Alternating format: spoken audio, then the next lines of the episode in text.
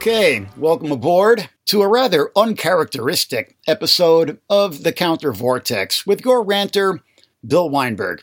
And we were just opening up with a brief excerpt of the music from a production called Barefaced by the Elu Dance Company in Cleveland, Ohio, which is inspired by the novel Till We Have Faces by C.S. Lewis, which, again, uncharacteristically, is what I'm going to be discussing tonight. Apparently, Barefaced was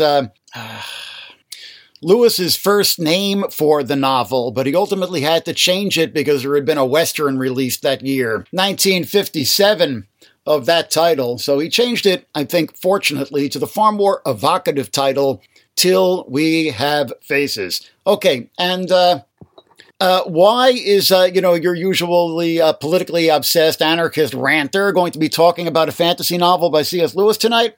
Well, that's a good question. And it's a particularly good question because I don't habitually read fiction at all.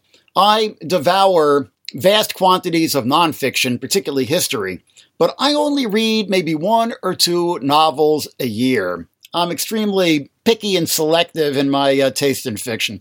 However, I will confess that there are a handful of novels that I basically read in my youth and I've been going back to throughout my entire life and rereading every few years rather obsessively. And it kind of feels like a guilty indulgence every time I do it. And almost all of them, I confess, are by dead Englishmen. And C.S. Lewis is one of my guilty pleasures. I believe it was about 2 years ago that I actually did a podcast about one of his expository works, The Abolition of Man. But here, I'm actually going to be talking about one of his works of fiction. And the reason I have so much to say about it is that, well, for starters, it's by far the best thing he ever wrote, at least the best fiction that he ever wrote. I mean, he's got his fiction, his expository stuff, Christian apologetics, and then he's got his, his real scholarly stuff about Renaissance and medieval literature, which I've just barely, put my toe into because it pretty much goes over my head. But of his fiction, it's by far his best and also, not coincidentally, his least known and his least popular. Because, all of his other fiction, I'll have more to say about this later, is, it's a lot more morally stark and accessible. This book is, it's got a serious dark side and deals with human sacrifice and other such grim issues. But it's a lot more morally complex and it's a lot more challenging. And I think that's why, it doesn't sell as well as his other fiction, which is a lot more simplistic. And it's the last thing that he wrote before he died, by the way. And what put me onto this, here's where the discussion actually does have to do with contemporary political reality somewhat, and the state of the publishing industry today and retail book sales. I'm always trying to get friends to read this book, so I'll have more people to talk about it with. So, and very few of my friends have in fact read it. Even my friends who are into fantastic fiction haven't read it. I was going to buy a copy of this book to give to a friend. And I went up to Barnes & Noble. And I went to the fantastic fiction area, fantastic literature area. And his other works were there, the Space Trilogy, I guess the Narnia books were in the children's area, whatever. And J.R.R. Tolkien was there, and all the stuff that you would expect was in the fantastic literature area, but not Till We Have Faces. So I'm like, what's up? Don't they have this book? Is it out of print? What's going on? So I asked one of the clerks, and I was directed to a section called Christian Living, which is completely inappropriate for reasons upon which I will expound later on in this podcast. Utterly inappropriate. This book has actually very, very little to do with Christianity. The book is set, for starters, hundreds of years before Christ. So nothing Christian even makes a cameo in this book. And again, the moral universe of this book is a lot more complicated than what you would expect from a book which is filed under Christian Living. And certainly it is not, merely some work of, religious inspirational kind of reading, which I certainly wouldn't bother with. It's a real serious novel. So classified absolutely incorrectly. And whoever made the decision to put it in the Christian Living section obviously didn't read the book. Okay, so that was my first slightly unpleasant surprise, but it was merely a prelude to a far more unpleasant surprise, which is that I got the new edition of the book, which is very plain, not at all handsome, nobody put any work into it, and ridiculously overpriced. Almost, I think, like $17 or $18 for a paperback. But all of that is nothing compared to the fact that the three beautiful and evocative wood engravings by artist Fritz Eichenberg, which had been in every edition of this book since it first came out in 1957, and as far as I'm concerned, are an integral part of the book, are missing from this current edition, which is the only edition which is in print now, apparently. Yeah, the edition from Macmillan, which must have somehow got the rights, because the original edition that I read back in the 1980s was put out by Harcourt Braith Jovanovich. Anyway, so boo Macmillan, very, very bad to remove those Fritz Eichenberg engravings. And I'm particularly unhappy about it, not only because I consider them to be an integral part of the work, but because Fritz Eichenberg in himself is one of my personal culture heroes, and I want his legacy to be remembered. He was born in Cologne, Germany, around the turn of the century, emigrated to the United States to escape the Nazis, settled in New York, became an artist, and he had been born a Jew, which is why it was imperative that he get out of Germany at that time. But in New York, he became a Quaker and became a religious pacifist. And in addition to teaching art at the New School for Social Research and at the Pratt Institute, he also fell in with the Catholic Worker, the activist group right here in my neighborhood on the Lower East Side, founded back in the 1930s by Dorothy Day, which has been, they've got a little house over on 3rd Street, just off of 2nd Avenue, where they've been feeding the homeless literally since the Great Depression. And they also still, the Catholic Worker still puts out a monthly newspaper. And what I really, really love about it, two things I really love about it. One is that they're still asking a penny for it, just like they did back when it was founded in the 1930s, 1 penny. And secondly, it has no web presence at all. It exists only on hard copy. Now, is that old school or what? And they're still putting it out. And there's quite often, quite a lot worth reading in it about issues of social justice and war and peace. And Fritz Eichenberg, until his death in 1990, was its star illustrator. So even beyond knowing his work from those three beautiful engravings Until We Have Faces, I've known his work for years through the Catholic Worker and his engravings of scenes such as The Peaceable Kingdom and, that kind of thing. Good stuff. Good stuff. Personally, I'm an atheist, but those are the kind of religious people who I can respect, who actually, walk the walk, put their asses on the line, opposing militarism and sharing the burdens of the poor. Egg on the face of Macmillan for putting out an extremely drab and overpriced edition of Till We Have Faces that does not even include the Fritz Eichenberg engravings. And egg on the face of Barnes & Noble for incorrectly classifying the book. So there's my, obligatory political rant. And I argue that it is political because it just has to do with, our culture being dumbed down and, and colonized by big corporations, okay? Okay, now I hope that those of you who are familiar, probably the big majority of you, who are familiar with C.S. Lewis through the Narnia books, I hope that you haven't already, just tuned out of this podcast in disgust. Because, it was the Narnia books which first got me into C.S. Lewis when I was 12. But they're kind of annoying today, very cloying, very moralistic, overtly racist. Nobody's allowed to say that, but it's obviously true, very much in the way that The Lord of the Rings is overtly racist. And with the Narnia books, entirely too allegorical. I mean, there are 3 of the 7 in the series are very clear biblical allegory, very just straight up, The Lion, the Witch, and the Wardrobe is the gospel story, and The Magician's Nephew is Genesis, and The Last Battle, of course, is Revelations. Okay. the Space Trilogy, or the Cosmic Trilogy, as for now marketing it, is adult literature, for starters, not children's literature.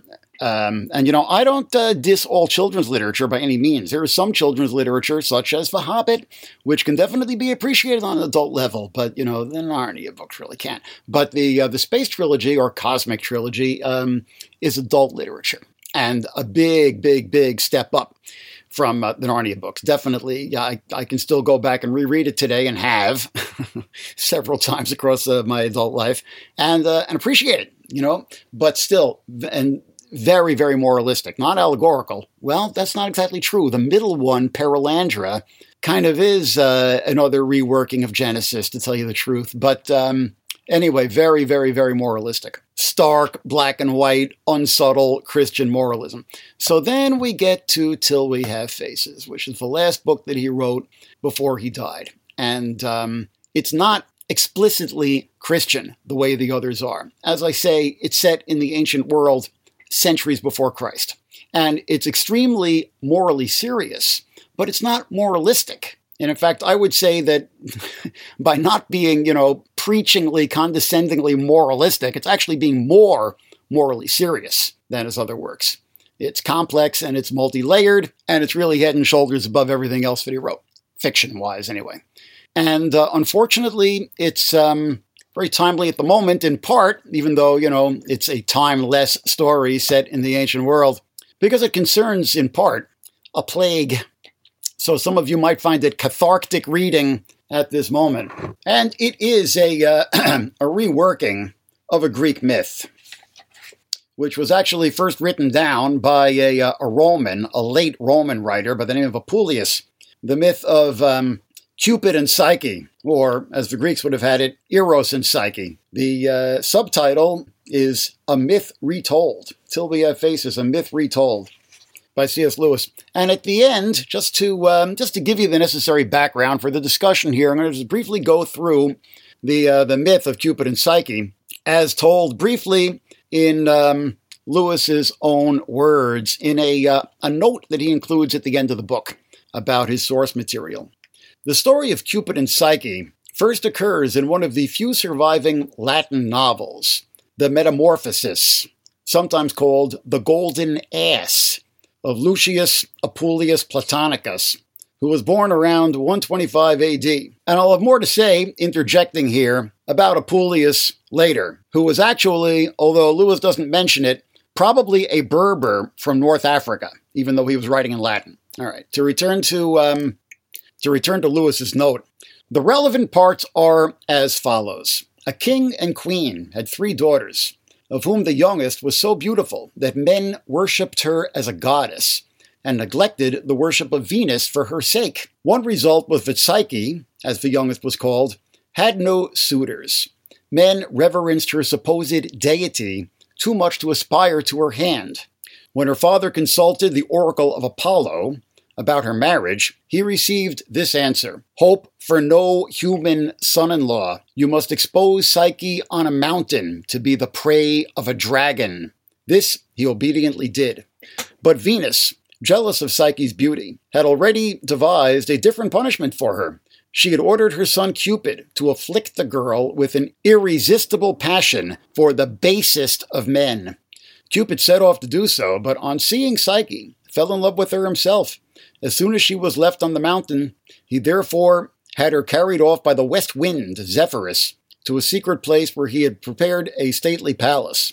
Here he visited her by night and enjoyed her love, but he forbade her to see his face. Presently, she begged that she might receive a visit from her two sisters. The god reluctantly consented and wafted them to her palace. Here they were royally feasted, and expressed great delight at all the splendors they saw. But inwardly they were devoured with envy, for their husbands were not gods, and their homes not so fine as hers. They therefore plotted to destroy her happiness. At their next visit, they persuaded her that her mysterious husband must really be a monstrous serpent. "You must take into your bedroom tonight," they said, "a lamp covered with a cloak and a sharp knife. When he sleeps, uncover the lamp, see the horror that is lying in your bed, and stab it to death." All this the gullible Psyche promised to do. When she uncovered the lamp, she saw the sleeping god and gazed on him with insatiable love, till a drop of hot oil from her lamp fell on his shoulder and woke him. Starting up, he spread his shining wings, rebuked her, and vanished from her sight. The two sisters did not long enjoy their malice, for Cupid took such measures as led to both of their deaths. Psyche, meanwhile, wandered away, wretched and desolate, and attempted to drown herself in the first river she came to. But the god Pan frustrated her attempt and warned her never to repeat it. After many miseries, she fell into the hands of her bitterest enemy, Venus, who seized her for a slave, beat her, and set her what were meant to be impossible tasks.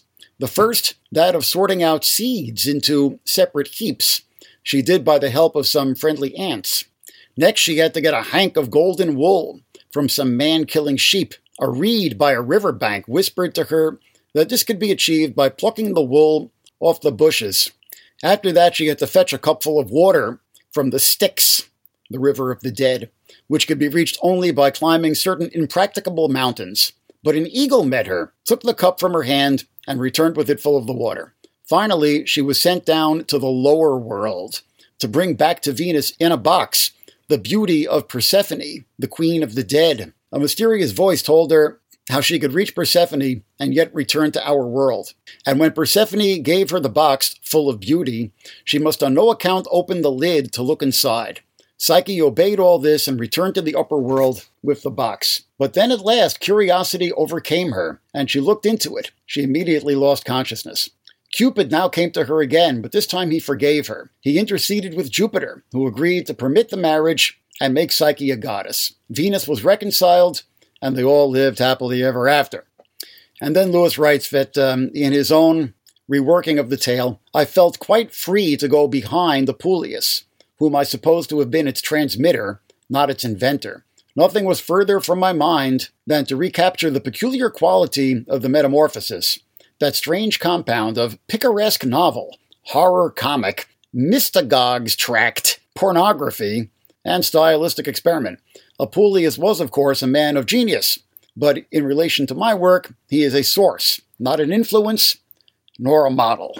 Okay, and there's very significant ways in which Lewis departs from Apuleius in his retelling of the story. And the first, most obviously, is tone. I mean, Apuleius is kind of playing it for laughs. Like it's kind of a, as Lewis writes, kind of a picaresque, almost pornographic at times tone that he's striking. And for instance, when Psyche is left enchained on the mountaintop, in Apuleius, it's almost like, It's kind of like it's Randy, who sweet young thing is all chained up and helpless on the mountaintop, whereas for Lewis, it's really portrayed with horror. And the whole tone in Lewis is much more grave than in Apuleius. Okay, the time period is changed. Apuleius, again, he was writing in the late Roman period, but then he uses the Roman name for the gods and goddesses, Venus rather than Aphrodite, Cupid rather than Eros, but he makes clear that the story is set in ancient Greek times. And he claims, contemporary historians doubt it, but he claims that he is the book is in the first person, and he claims that he is actually a descendant of the ancient Greeks. So and the story came down to him that way. And by strong implication, it's set on a kingdom on a Greek island, and presumably back in the Heroic Age. Whereas Lewis clearly places it in the Hellenistic period, about 1,000 years after the Heroic Age. And he also changes the setting to a barbarian kingdom somewhere way up in the mountains on the very fringe of the known world of the Greeks. He's not really explicit about where, but he drops enough hints that if you read it very, very carefully, and okay, here's some spoiler alerts, shall we say. I should have said that earlier. But if you read it very, very carefully, you can glean that it's probably a Scythian kingdom in the Caucasus Mountains. And they're aware of the Greeks, and they're kind of intimidated by them at the same time that they look up to them, and they kind of resent them, and they're intimidated by them at the same time that they emulate them, which is very plausible as to what, the relationship of Scythian kingdoms might have been to, Greek civilization at that time, presumably post-Alexandrian period. The role of Venus in the story is played by Ungit, who is the chthonic earth mother goddess of this kingdom.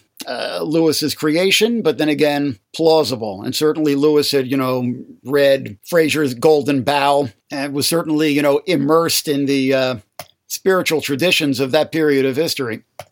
The only one character, very favorable character, and a creation of Lewis, not in the Apuleius, who actually has a connection to the Greeks, is a character called the Fox, who was actually a court slave. He had been taken in war far away, presumably fighting the Persians or fighting as a mercenary for the Persians, possibly one of the 10,000 of Xenophon, if you know that story. And he was sold into slavery and eventually wound up in Lewis's fictional kingdom way up in the mountains, and kind of became even though he was, abused and humiliated by the tyrant king, he kind of became an influential figure because he was the smartest guy in town. He could, he was the only guy who could read, and he could speak Greek, and and he was a real scholar. And he kind of became the power behind the throne to a certain extent, as was frequently the case in the ancient world, where slave mercenaries or advisors would really become the power behind the throne. And he also became the mentor figure for the main character. And now we get to the main character, which is the other significant difference between Apuleius and Lewis. In Lewis's version, Psyche is not the main character. It's one of the evil sisters who's the main character. It's all seen through her eyes. And she's actually not evil, but she has much more complicated motives.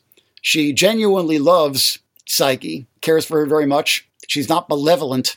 Her name is Orual, and her deep love for her sister Psyche, younger sister Psyche, is despite the fact that while Psyche is preternaturally beautiful, she herself, Orual, the main character, is physically ugly and can never hope to marry. And as portrayed in the book, she doesn't quite understand her own motives in pressuring Psyche to disobey Cupid and thereby bringing ruin down on her. Again, more about that later. And finally, Lewis embellishes the story a great deal, adding, for instance, the kingdom being beset by a plague and a famine, which is why the priest of Ungit demanded that Psyche be sacrificed to purify the kingdom, with the idea being that Ungit or Venus had sent the plague as punishment because she was jealous of Psyche. So this book works on at least three levels. First, as a reworking of the myth, because despite the fact that, it reads more like a modern novel than an ancient myth, the power of the myth still comes through. Secondly, as historical fiction, even apart from the fantastical element, it's a pretty plausible picture of what life might have been like for a barbarian kingdom in the Caucasus Mountains in the Hellenistic Age. And finally, on the deepest level, I'll be so ambitious as to say that it's a novel that contains truths, that explores the mystery of the self, and that reading it with the respect and the seriousness that it demands is an experience that can actually change you. So, when I say it's a novel that contains truths, I don't mean factual truths. I mean deeper truths. Okay, it's kind of divided into two sections. It begins as Orual's complaint against the gods, writing as she approaches her death as an old woman. Complaint against the gods for taking Psyche away from her and for generally jacking her around all of her life and inflicting suffering on her. Then in part two, really written while Orual is approaching death, she has a series of visions in which the gods finally appeared to her, and she gets a chance to read her complaint before Rhadamanthus, the judge of the dead in the underworld. But when she rolls out her scroll to read her complaint, the words that come out of her mouth or what she finds written there is actually very, very different from what she actually wrote. And what actually comes out of her mouth causes her to realize that her love from Psyche was clinging and possessive and devouring, and that she had hurt and exploited everyone who she had most loved in life. All right, so I'm going to just read three passages. One from the beginning, one from the middle, and one from the end, which sort of sum up Orual's spiritual journey. First, the opening couple of pages. I am old now, and have not much to fear from the anger of the gods. I have no husband, nor child, nor hardly a friend through whom they can hurt me. My body, this lean carrion that still needs to be washed and fed, and have clothes hung about it daily with so many changes, they may kill as soon as they please. The succession is provided for. My crown passes to my nephew. Being, for these reasons, free from fear, I will write in this book what no one who has happiness would dare to write. I will accuse the gods, especially the god who lives on the Grey Mountain. That is, I will tell all he has done to me from the very beginning, as if I were making my complaint of him before a judge. But there is no judge between gods and men, and the god of the mountain will not answer me. Terrors and plagues are not an answer. I write in Greek as my old master taught it to me. It may some day happen that a traveler from the Greek lands will again lodge in this palace and read the book. Then he will talk of it among the Greeks, where there is great freedom of speech, even about the gods themselves. Perhaps their wise men will know whether my complaint is right, or whether the god could have defended himself if he had made an answer. I was Orual, the eldest daughter of Trom, king of Glome. The city of Glome stands on the left hand of the river Shenet, from a traveler who is coming up from the southeast. The city is built about as far back from the river as a woman can walk in the third of an hour, for the Shenet overflows her banks in the spring. In summer, there was then dry mud on each side of it, and reeds and plenty of waterfowl. About as far beyond the ford of the Shenet as our city is on our side of it, you come to the holy house of Ungit. And beyond the house of Ungit, going all the time east and north, you come quickly to the foothills of the Grey Mountain. The god of the Grey Mountain, who hates me, is the son of Ungit. He does not, however, live in the house of Ungit, but Ungit sits there alone, in the furthest recesses of her house, where she sits. It is so dark that you cannot see her well, but in summer enough light may come down from the smoke holes in the roof to show her a little. She is a black stone, without head or hands or face, and a very strong goddess. My old master, whom we called the Fox, said that she was the same whom the Greeks call Aphrodite, but I write all the names of people and places in our own language. All right, then I'm going to jump ahead to the middle of the book, shortly after Psyche has been sacrificed, as they thought. In fact, she was wedded with the god, but they thought she was going to be sacrificed and left to be devoured by a serpent or just die of exposure. And sure enough, after she was sacrificed, the plague went away and the rains came and the drought ended. So it confirmed everybody's belief that she needed to be sacrificed.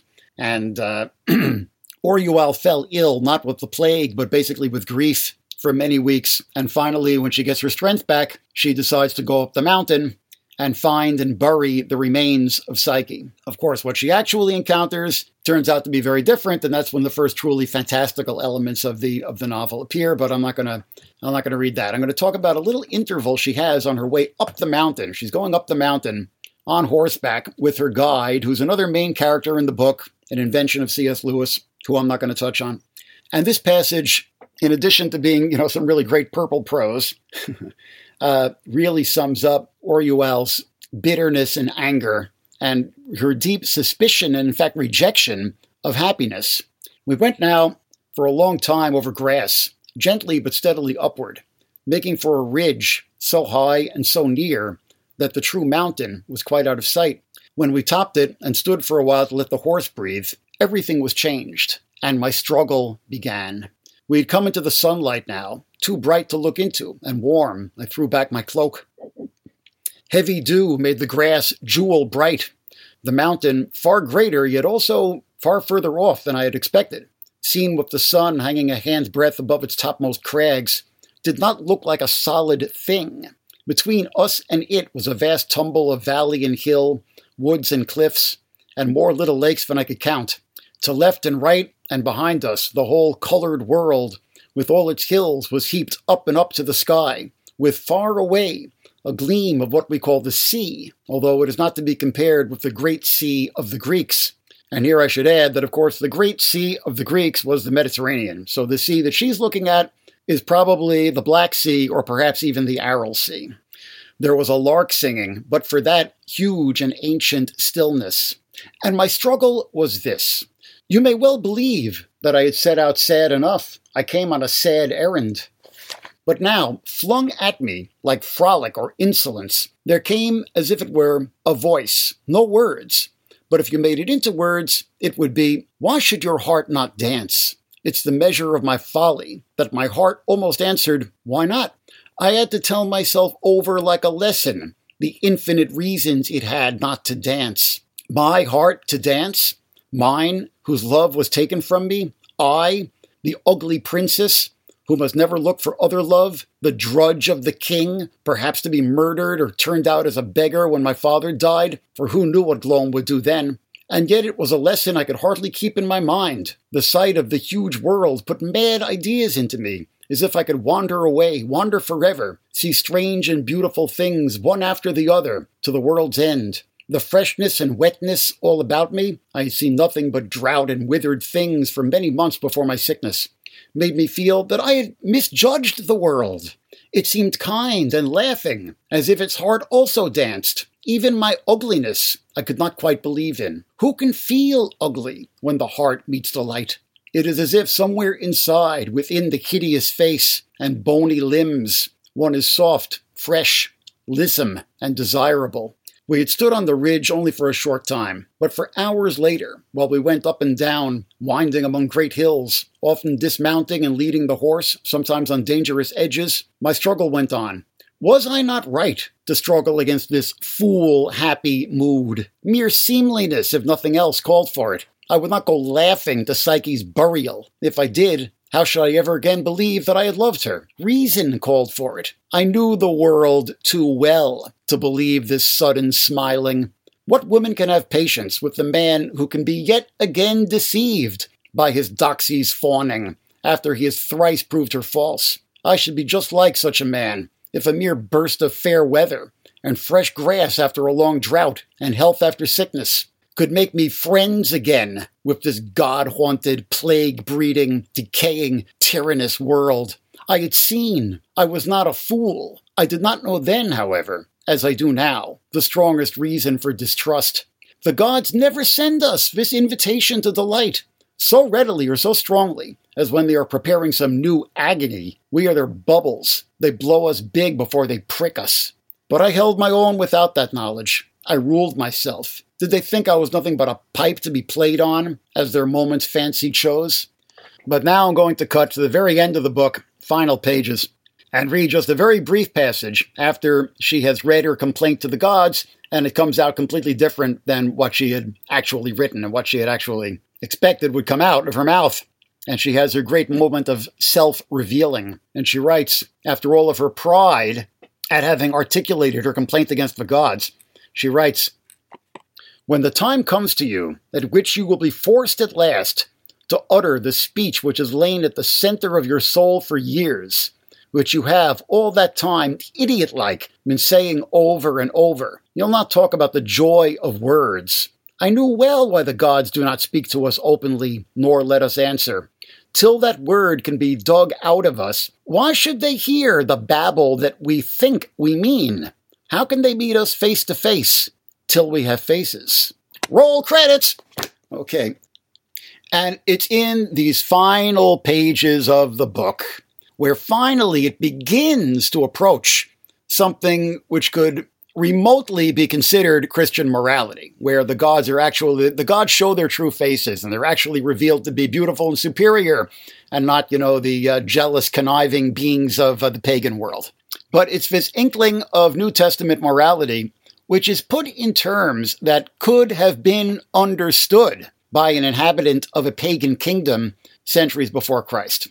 And Lewis was of the opinion, in common, although I don't believe he ever referenced him, with Bartolome de las Casas, the bishop in New Spain, who protested to the Spanish crown the enslavement and abuse and genocide of the native population of Mexico and Central America, the belief that, God was already working with pagan and pre-Christian peoples before their contact with Christianity. And there is actually, spiritual truths and legitimacy in their own, so-called pre-Christian traditions. And it's because Lewis believed this and wrote about it at length, both in his fiction and expository works, even though, Barnes & Noble classifies his works in, Christian Living, the real serious hardcore fundamentalists hate Lewis for exactly this reason. So finally, at the very end, something which begins to approach Christian morality in the final pages, in a very, very cloaked form, begins to emerge in the book, but without any allegory, expressing truths which are too complicated to be boiled down to allegory. And here is where I would argue that Lewis is actually taking the truths which were in the myth of Cupid and Psyche in his source material and enriching them with his own insights and elaborations, which is why the book works both as a myth and as a modern novel. Now, I'm going to do another little reading here from a different work by C.S. Lewis entitled An Experiment in Criticism, also written late in life, Cambridge University Press, 1961, the year he died. So Till We Have Faces was his last work of fiction that he completed, but not his last work. And in this work, he tries to challenge what he feels were some of the intellectual errors of the literary critics of his day. At the beginning, he defines the word myth as he uses it and lists a few essential characteristics for a myth. So let's go through this list and see if they actually apply to his own work, Till We Have Faces. 1, it is extra-literary. Those who have got the same myth through Hawthorne or Robert Graves or Roger Green have a mythical experience in common. So, yeah, I would say that as stylistically different as Lewis and Apuleius are in their tellings of the same story, the myth comes through in both with all of its inherent power. 2, the pleasure of myth depends hardly at all on such usual narrative attractions as suspense or surprise. Even at first hearing, it is felt to be inevitable. And the first hearing is chiefly valuable in introducing us to a permanent object of contemplation, more like a thing than a narration, which works upon us by its peculiar flavor or quality, rather as a smell or a chord does. Sometimes, even from the first, there is hardly any narrative element. The idea that the gods and all good men live under the shadow of Ragnarok is hardly a story. The Hesperides, with their apple tree and dragon, are already a potent myth, without bringing in Heracles to steal the apples. 3, human sympathy is at a minimum. We do not project ourselves at all strongly into the characters. They are like shapes moving in another world. We feel indeed that the pattern of their movements has a profound relevance to our own life, but we do not imaginatively transport ourselves into theirs. The story of Orpheus makes us sad, but we are sorry for all men rather than vividly sympathetic with him. Okay, and in these last two, this is where his book departs from myth, and it's actually a modern novel, because the typical narrative devices such as suspense are played for all they're worth. And certainly, Orual is a character that I think that you can relate with intensely. You can intensely identify with her and actually feel that you're in her shoes. She isn't just a shadow moving through another world. Although Psyche is, after her sacrifice, when she is wedded with the god, she does sort of become a shadow moving through another world. And Orual's only further interactions with her are in those visions that she has at the end of the book. 4, myth is always, in one sense of that word, fantastic. It deals with impossibilities and preternaturals. Well, yes, obviously this book does. I'll also add that it does so sparingly. I mean, it isn't like most, fantasy fiction where there's constantly fights with dragons and whatnot. No, very, very, very sparing elements of the supernatural enter into the book. They're essential to the plot, but they don't actually take up a lot of the book's pages. It's like the use of a strong spice when cooking. A little bit goes a long way. Part of what gives the book its power. And you can almost wonder if Orual did not just imagine all of her dealings with the supernatural and the gods, although I'm pretty sure that they were supposed to be real. Okay, 5. The experience may be sad or joyful, but it is always grave. Comic myth is impossible.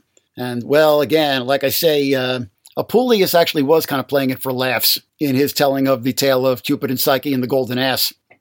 But even so, even in the Apuleius version, there was something of, the grave and the numinous, which Lewis seized upon. And finally, 6, the experience is not only grave, but awe-inspiring. We feel it to be numinous, which means, according to the online dictionary, having a strong religious or spiritual quality. indicating or suggesting the presence of divinity. It is as if something of great moment had been communicated to us. The persistent efforts of the mind to grasp, we mean chiefly to conceptualize, this something, are seen in the persistent tendency of humanity to provide myths with allegorical explanations. And after all the allegories have been tried, the myth itself continues to feel more important than they. And this really speaks to my own experience with this book, because when I first read this book, when I first read Till We Have Faces, when I was in my 20s, and I was trying to figure out why it struck such a deep chord in me, and I experimented with all of these theories of allegorical meaning, some of which are, you know, kind of obvious, because eros is a word in English. Psyche is also a word in English.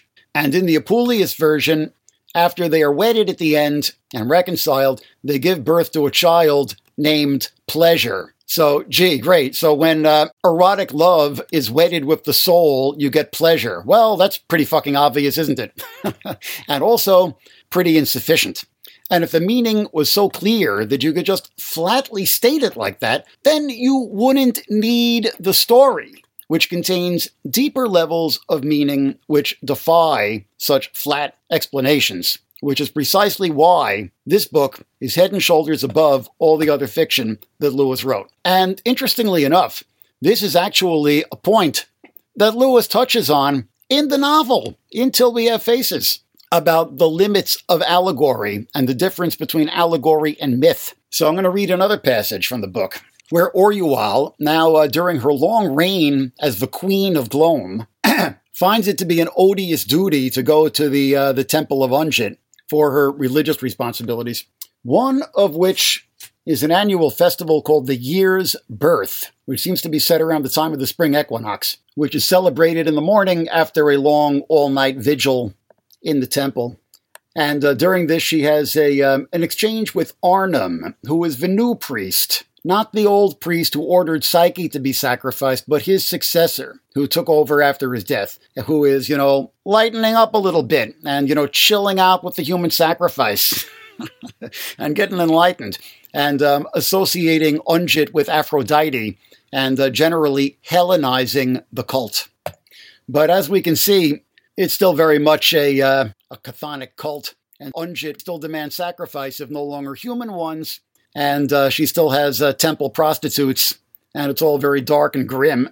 When there is a king in Glome, he has to go in with the priest at sunset and remain in the house of Ungit till the birth. But it is unlawful for a virgin to be present at the things which are done in the house at night. So I go in by the north door, only an hour before the birth. The others who have to be there are one of the nobles, and one of the elders, and one of the people, chosen in a sacred manner, which I am not allowed to write. That year it was a fresh morning, very sweet, with a light wind from the south, and because of that freshness out of doors, I felt more than ever that it was a horrible thing to have to go into the dark holiness of Ungit's house. I have, I think, said before that Arnom had made it a little lighter and cleaner, but it was still an imprisoning, smothering sort of place, and especially on the morning of the birth, when there had been censing and slaughtering and pouring of wine and pouring of blood and dancing and feasting and tousing of girls and burning of fat all night long. There was as much taint of sweat and foul air as in a mortal's house would have set the laziest slut to opening windows, scouring, and sweeping. I came and sat on the flat stone, which is my place, opposite the sacred stone, which is Ungit herself. Arnum's seat was on my right. He was in his mask, of course, nodding with weariness. During ritual officiation, the priest has to put on a mask in the shape of a bird's head, impersonating one of their gods. They were beating the drums, but not loud. Otherwise, there was silence. I saw the terrible girls sitting in rows down both sides of the house, each cross-legged at the door of her cell. Thus they sat year after year, till they turned into the toothless crones who were hobbling about the floor, tending fires and sweeping, sometimes, after a swift glance round, swooping as suddenly as a bird to pick up a coin or a half-gnawed bone and hide it in their gowns. And I thought how the seed of men that might have gone to make hardy boys and fruitful girls was drained into that house, and nothing given back. And how the silver that men had earned hard and needed was also drained there, and nothing given back. And how the girls themselves were devoured and were given nothing back. Then I looked at Ungit herself. She had not, like most sacred stones, fallen from the sky. The story was that at the very beginning, she had pushed her way up out of the earth, a foretaste of, or ambassador from, whatever things may live and work down there, one below the other, all the way down under the dark and weight and heat. I have said she had no face, but that meant she had 1,000 faces. For she was very uneven, lumpy, and furrowed, so that, as when we gaze into a fire, you could always see some face or another.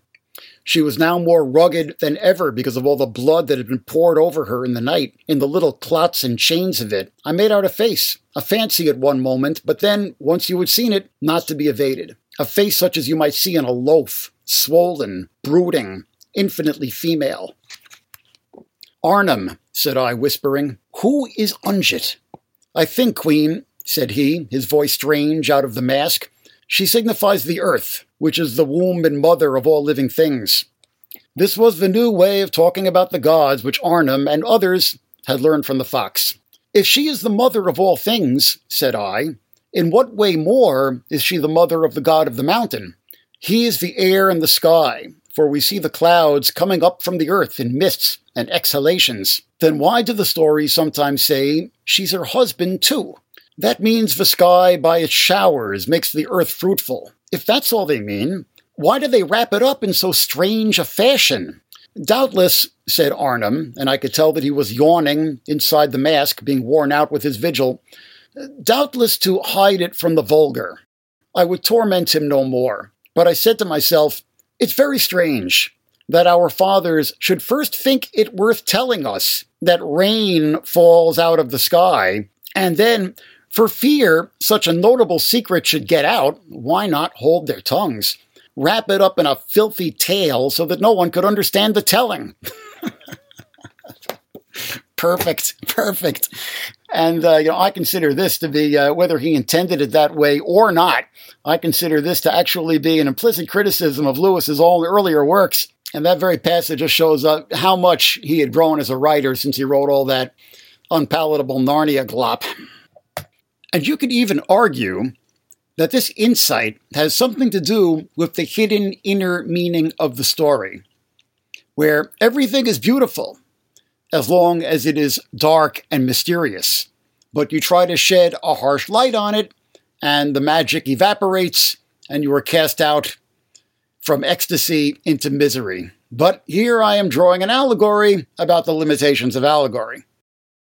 Okay, and finally, after having read that extremely unflattering depiction of the mother goddess, the last thing which I'm going to discuss is the contrasting views of the goddess in the Apuleius version and the C.S. Lewis version.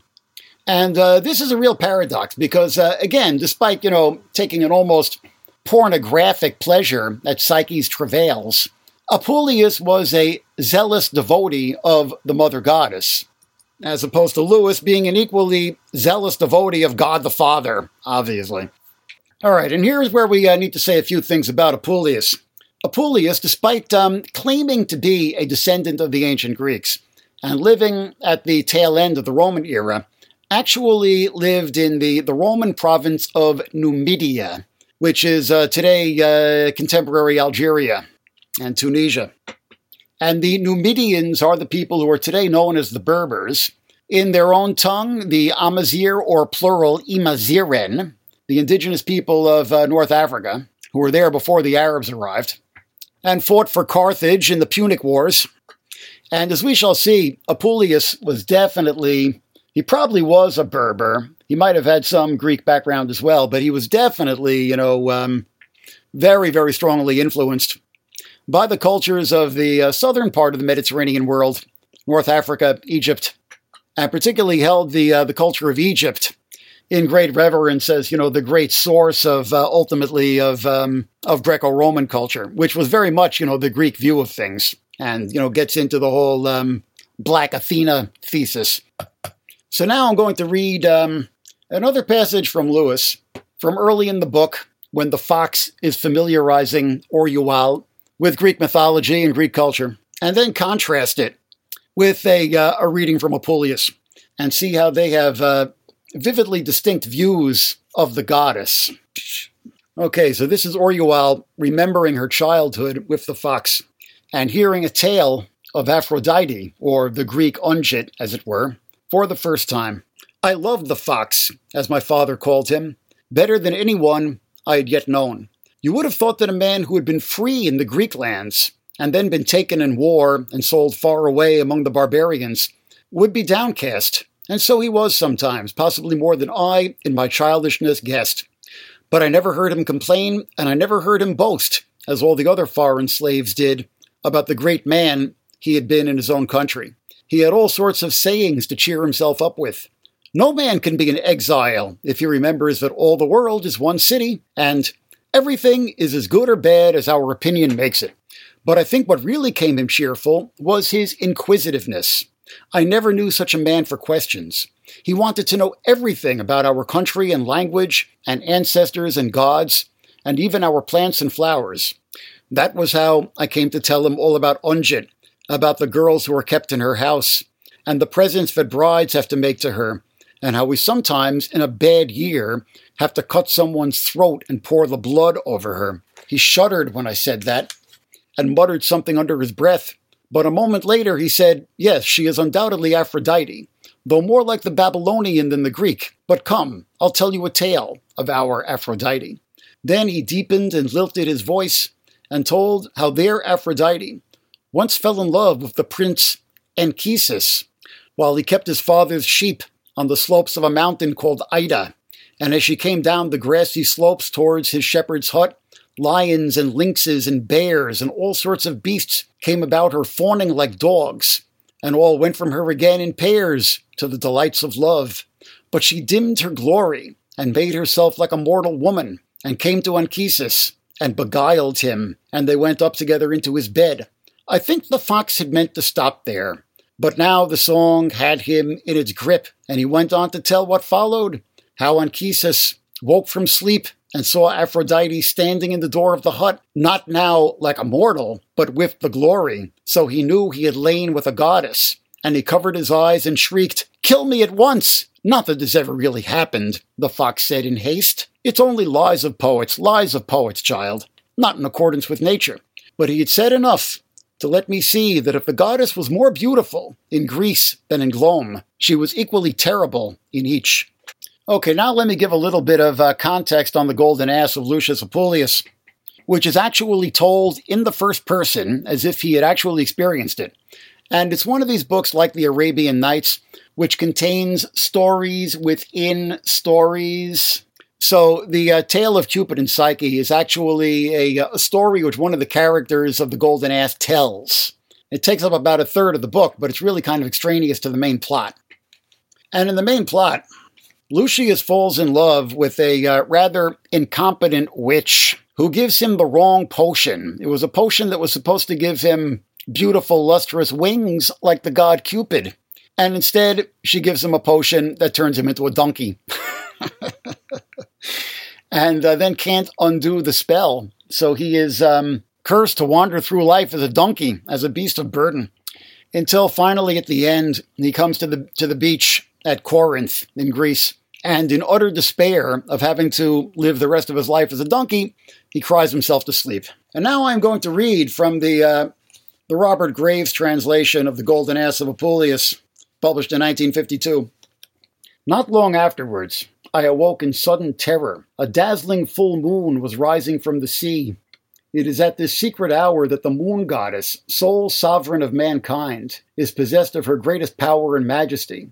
She is the shining deity by whose divine influences not only all beasts, wild and tame, but all inanimate things as well, are invigorated, whose ebbs and flows control the rhythms of all bodies whatsoever, whether in the air, on earth, or below the sea.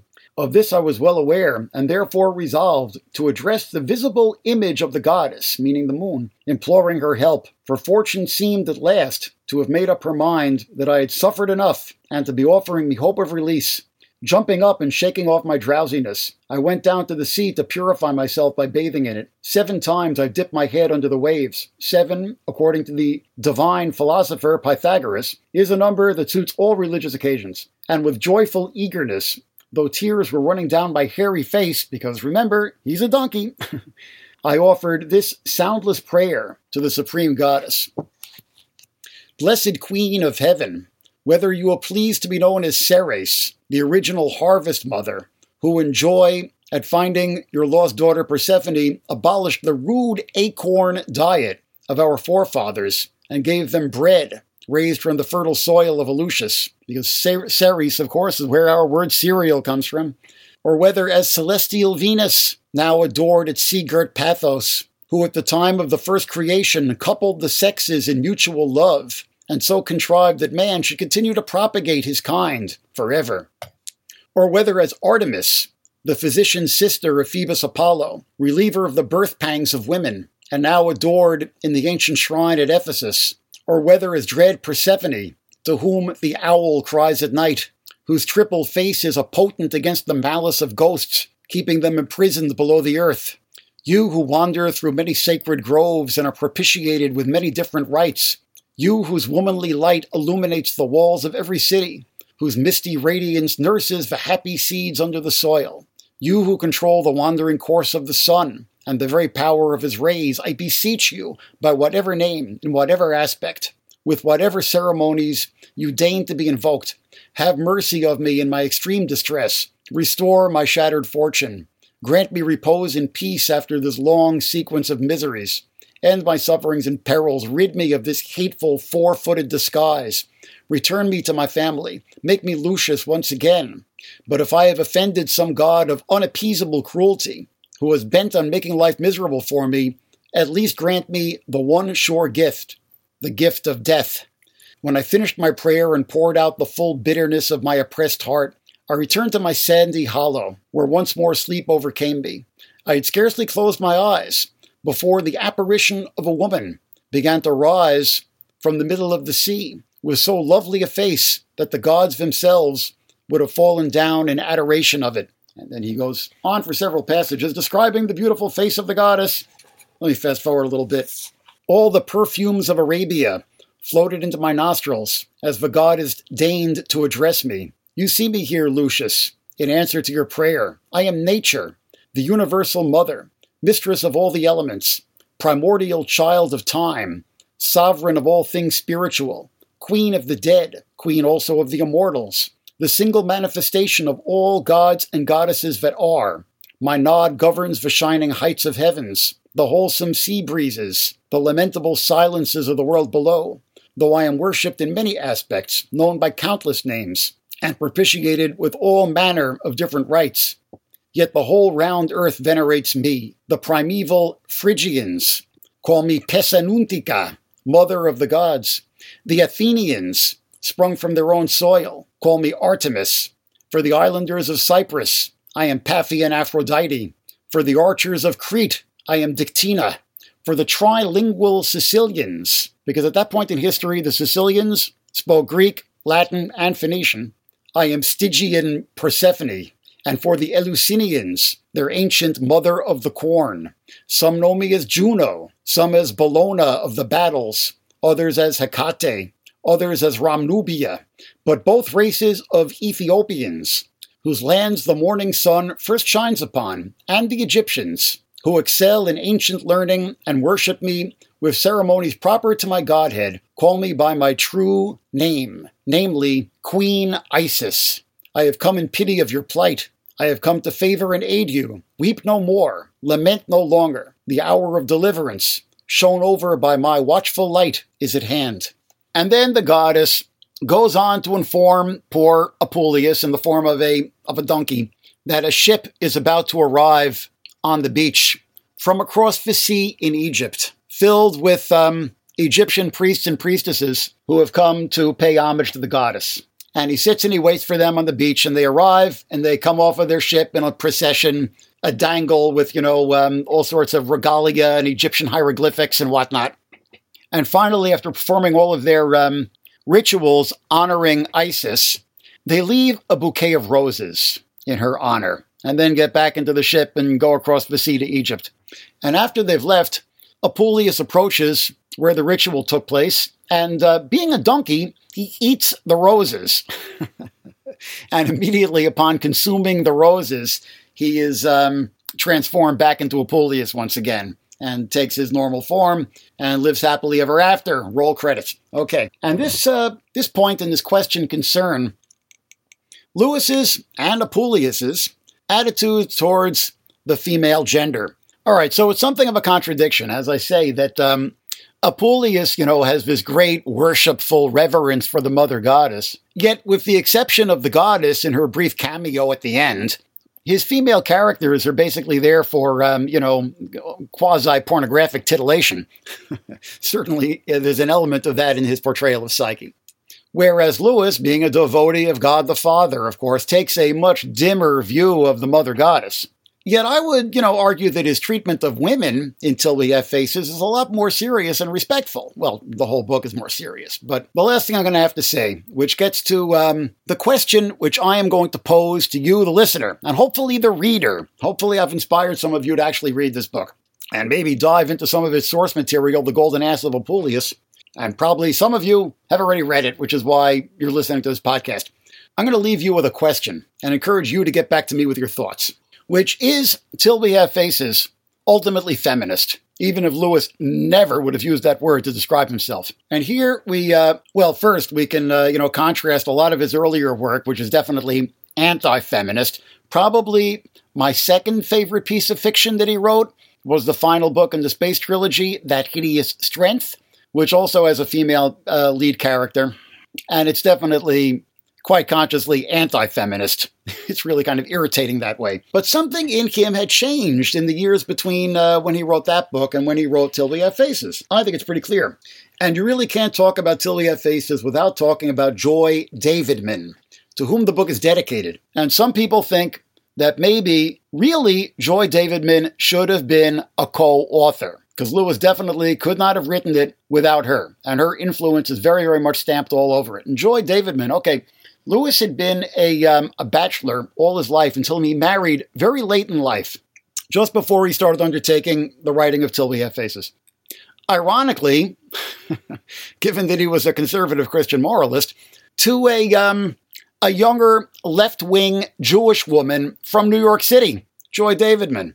There's a really excellent movie which was made about their romance, maybe about 20 years ago, called Shadowlands. The story ends very tragically because shortly after they got married, she was unexpectedly stricken with cancer and died. And Lewis's whole grappling with this experience was in one of his final works, A Grief Observed, which I've never actually read because I'm sure it's really, really, really depressing. And by all accounts, Lewis relied very, very heavily on the help of Joy Davidman in crafting the character of Orual. And actually, for the first time, not only, the most powerful character that he ever portrayed in his fiction, as far as I'm concerned, but his first woman character that ever actually really had much substance to her. And so the protagonist in this book is a woman who, in addition to being a really complex character, is, despite her emotional wounds and self-loathing, ultimately a very favorable character. While the main antagonists in the book are both patriarchs, the old priest who orders Psyche to be sacrificed, and Orual's father, the king, who physically and emotionally abuses her, and who basically, ran the kingdom into the ground through his selfishness and backwardness. And Orual, on taking power after he dies, sets the kingdom right and brings about peace and prosperity and social development and literacy and, promotes Greek culture and even takes steps to begin to phase out slavery and basically modernizes things, social improvement. And not only is she a queen, a wise and benevolent and just queen, but she's also a warrior queen who defends her kingdom on the battlefield and leads her armies into war.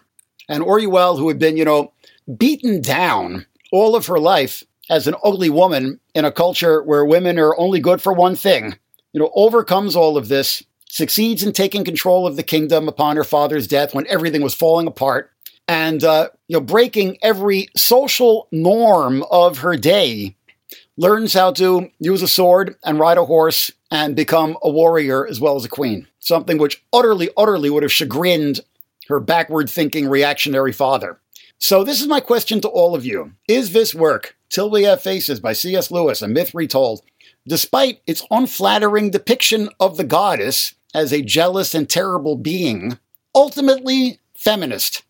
Now, a countervailing argument, as my technical producer, Chris Rywalt, who also read the book, pointed out to me, is that Orual is only able to achieve all of this because she is ugly and basically suppresses her womanhood. And a very critical point is that upon becoming queen, she takes the veil and hides her face for the rest of her life, which definitely symbolically relates to the story's theme of how we hide our true selves, both from the world and ultimately from ourselves. But maybe that was the only way a woman could become a warrior queen in the deeply patriarchal, if goddess-worshipping culture described in the book. So I leave it to you, dear listener, to give me your opinion. Can Till We Have Faces be considered feminist? Be in touch and let me know what you think. Read this book if you haven't. My message to you, Barnes & Noble, is please classify this book correctly. Take it out of the Christian Living section and put it in the fantasy fiction section. And my final message to you, the publisher, Macmillan, is I thoroughly expect that in your next printing of this book, you are going to include the woodcuts by Fritz Eichenberg. And if you don't, you're going to be hearing from me. Don't you worry. This has been The Counter Vortex with your ranter, Bill Weinberg. Check us out online where I blog every day about matters usually completely unrelated to fiction and literature, but have to do with world politics, at countervortex.org. Join The Counter Vortex, join the resistance, and rant on you next time. Okay, we're done.